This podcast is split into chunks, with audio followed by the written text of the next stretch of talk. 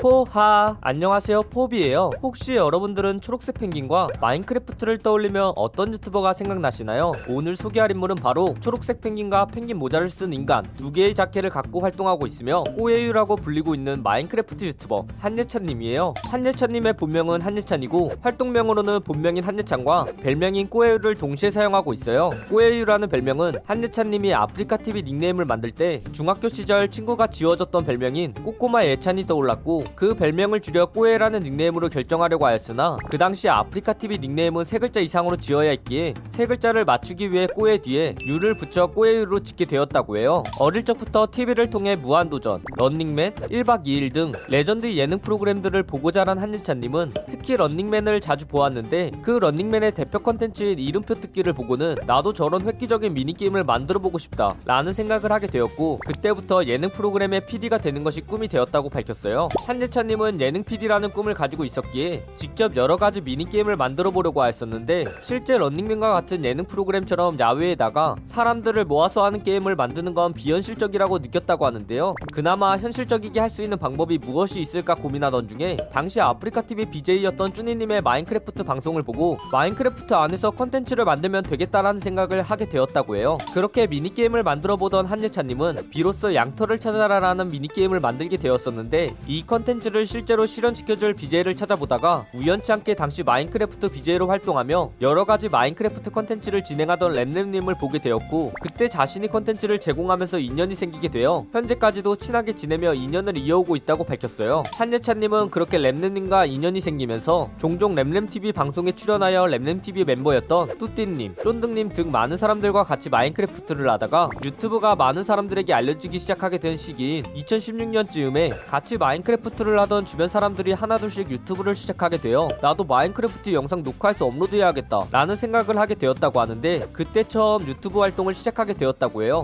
그렇게 마인크래프트부터 시작해서 모여봐요 동물의 숲, 배틀그라운드, 에이펙스 레전드 등 여러가지 게임을 방송에서 플레이하던 한예찬님은 게임에서 핵 유저를 많이 만나 현타가 왔는지 어느 날 모든 FPS 게임에는 핵이 있고 핵 때문에 게임을 하기 싫다 라는 말을 남기고 방송을 잠정적으로 중단했었다고 해요. 핵 유저들 때문에 방송 을 중단하던 상황까지 벌어졌지만 사실 한예찬님은 FPS 게임에 진심인 사람으로서 배틀그라운드 초창기 시절에 아시아 솔로 랭킹 2등을 찍기도 하였고 에이펙스 초창기 시절에 평딜 1800을 넣는 수준의 실력을 가지고 있었기도 해요. 실제로 배틀그라운드 같은 경우에 프로 선수가 되기 위해 준비를 했었다고 하며 어느 모 팀이랑 계약까지 하였으나 당시 한예찬님이 계약한 팀이 프로 시드권을 얻지 못해서 프로게이머로서 데뷔할 수 없었다고 밝혔어요. 한예찬님은 그렇게 활동을 잠정 중단한 이후에 조금 쉬고 멘탈을 다시 챙긴 이후 다시 복귀를 해서 FPS 게임이 아닌 마인크래프트 유튜버로서 다시금 활동을 시작하였고 컨텐츠로 시청자 참여 PVP, 특이한 해외 모드, 특이한 컨셉의 생존기 등을 진행하며 현재까지도 유튜버 활동을 열심히 하고 있어요. 다른 사람들은 자케라고 하면 캐릭터 하나를 쓰는데 왜 한예찬님은 두 개의 캐릭터를 사용하고 있는지 의문이 들 텐데요. 사실 한예찬님은 처음에 어느 모 마인크래프트 서버에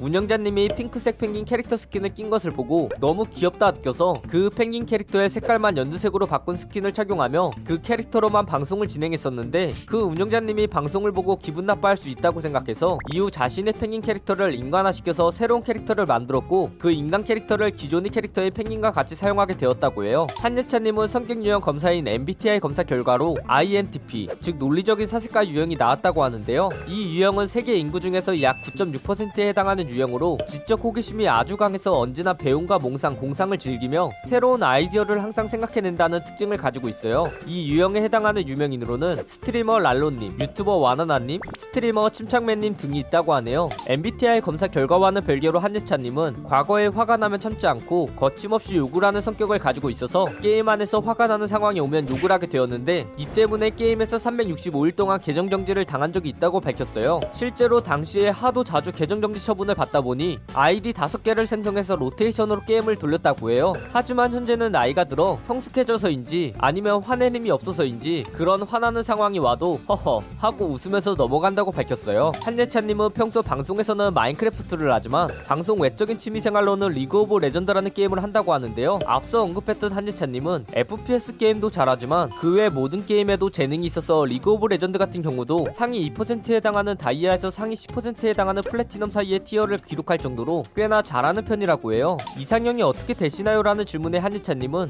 이상형은 딱히 없는데 그냥 같이 지내다가 마음이 맞으면 자연스럽게 좋아하게 되는 타입이다 라고 답하며 자신은 자연스럽게 만남을 추구하는 유형인 자만추 유형임을 밝혔어요. 대표적인 호불호 음식인 민트초코와 파인애플 피자를 좋아하시나요? 라는 질문에 한예찬님은 민트초코와 파인애플 피자 둘 다 그냥 맛이 없어서 싫어한다 라고 답하며 본인은 민트초코, 파인애플 피자 불호파임을 당당히 밝혔어요. 이 영상은 영상 주인공분과 직접 인터뷰한 내용을 포함하고 있고 일부분은 인터넷에 기반한 자료들을 정리하여 만든 것이라 사실과 조금은 다른 내용이 있을 수 있습니다. 그 부분 양해 부탁드리고 잘못된 내용이나 TMI에 대하여 추가하실 내용이 있다면 댓글을 달아주시면 감사하겠습니다. 영상이 재밌었다면 구독과 좋아요 꾹 눌러주시고 오늘도 포비 하나로 되시길 바라겠습니다.